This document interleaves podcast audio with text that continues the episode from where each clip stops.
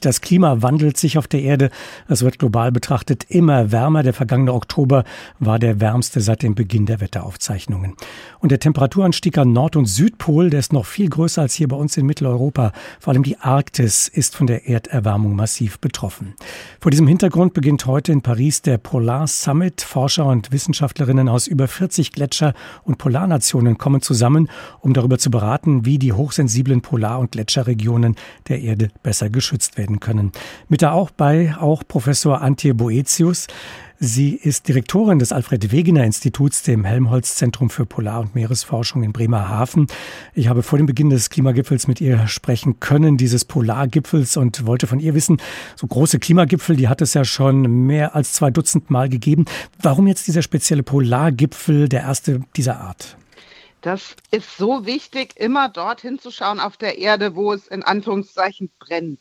Und bei der Kryosphäre, also den Eismassen an Land, dem eisbedeckten Ozean und auch den Gletschern auf den Gebirgen der Erde, sind in den letzten zwei, drei Jahren so schnelle Veränderungen zu messen, die so wichtig sind für unfassbar viele Menschen, dass die Politik und hier allen voran Frankreich gesagt hat, wir müssen uns treffen, der Wissenschaft zuhören und überlegen, wie wir reagieren können auf diese schlechten Nachrichten. Wie könnte man denn reagieren? Womit werden Sie sich beschäftigen Herr, bei diesem Gipfel?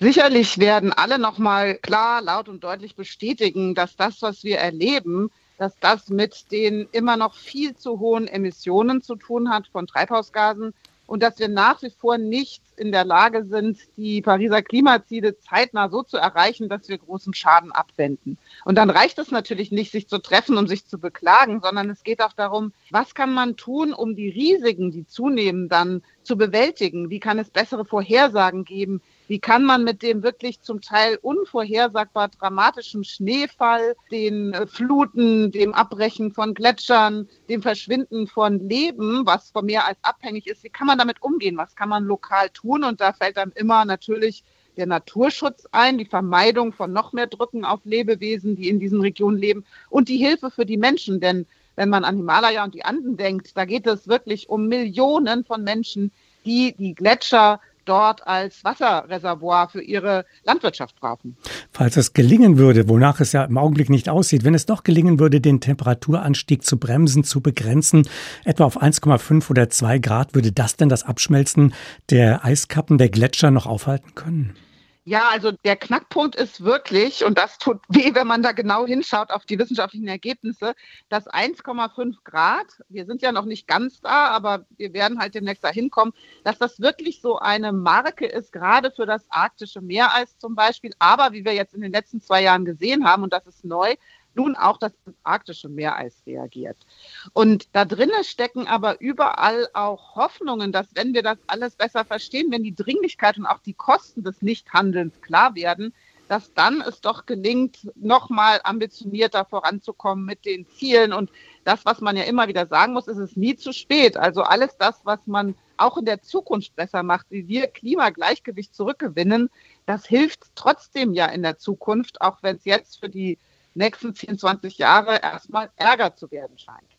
Das heißt, wenn ich Sie richtig verstanden habe, es geht nicht nur darum, deutlich zu machen, dass der Meeresspiegel ansteigen wird, wenn das Eis abschmilzt, sondern dass die Folgen vielfältiger Natur sein werden.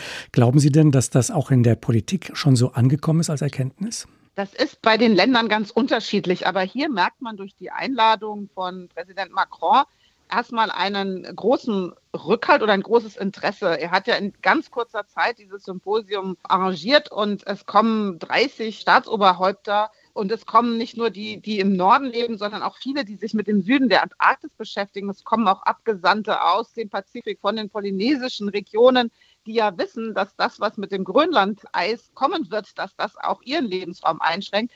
Und da ist schon, man merkt eine große Ambition. Und was sollen wir denn sonst tun als Menschen anders als immer wieder miteinander sprechen und sagen, wir müssen ins Handeln kommen. Es geht wirklich auch darum, wenn wir das eine nicht schaffen, das andere dafür zu schaffen, der Natur, dem Leben der Kryosphäre Platz zu geben und den Menschen, die jetzt schon betroffen sind, denen irgendwie Hilfe zu geben. Jetzt startet also dieser Polar Summit in Paris. Drei Wochen danach folgt dann in Dubai die nächste große Weltklimakonferenz, der Weltklimagipfel.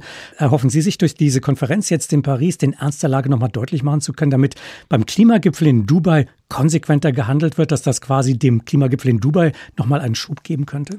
Also sicherlich nehmen sich das einige Staaten vor, von hier auch nochmal Nachrichtenbotschaften und auch Aktionen mitzunehmen. Aber was auch für uns, die Wissenschaftlerinnen und Wissenschaftler, die hier angehört werden und auch für die NGOs wichtig ist, ist immer wieder auch überhaupt gehört zu werden. Man kann ja denken, dass in dieser Welt, in der wir gerade feststecken, die zunehmend von kriegerischen Auseinandersetzungen, dann haben manche Menschen das Gefühl und manche Wissenschaftler auch, unser Thema ist weg. Aber das ist nicht so. Und ich denke, dass wir also mit einem gewissen Schub von hier losgehen werden und dass die neuen Erkenntnisse der letzten zwei Jahre zum Klimagipfel getragen werden. Dort wird es ja aber vor allen Dingen auch um Lösungen gehen für die Teile der Welt, die die hohen CO2-Emissionen gar nicht zu verantworten haben.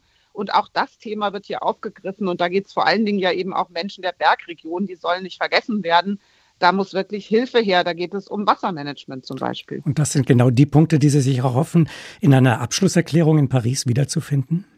Ja, da hoffe ich mir, genau diese Punkte wiederzufinden. Die klare Bekenntnis, es geht um Vermeidung von Emissionen. Es geht leider auch um vermehrte Anstrengungen, die Natur zu stärken und technische Lösungen zu finden, um CO2 wieder zurückzuholen aus der Atmosphäre. Vor allem wird es dort aber darum gehen, festzustellen, dass Menschen die Natur, das ganze wundervolle Leben der Polarregion direkt betroffen ist, schon in den nächsten Jahren und unseren Schutz braucht und dass das nicht immer runter priorisiert werden kann. Und das wird sicherlich in der Erklärung ganz stark formuliert werden.